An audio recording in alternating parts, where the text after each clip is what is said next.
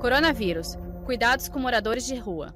Bom a gente lembrar também dos moradores de rua, né? Muitas pessoas estão se preocupando com essas pessoas, tem muitos idosos entre eles que ficam aí um pouco que muito mais vulneráveis nessa situação de pandemia. Aí que as autoridades de saúde têm que ter esse foco, onde, para onde levar essas pessoas e como tratar essas pessoas também. Maju, muito obrigado. Essa é uma pergunta interessante, né? A questão de como tratar essas pessoas mais humildes. É, e, de novo, aí a gente lembra do isolamento, que a gente precisa fazer esse isolamento. Mas tem gente que mora na rua, nos abrigos. Quais são as regras que um abrigo de rua deve ter para receber essas pessoas sem ter uma proliferação de casos de Covid-19 ali dentro? Uma situação muito difícil, que necessariamente são quartos coletivos, não é uma situação de uma moradia normal.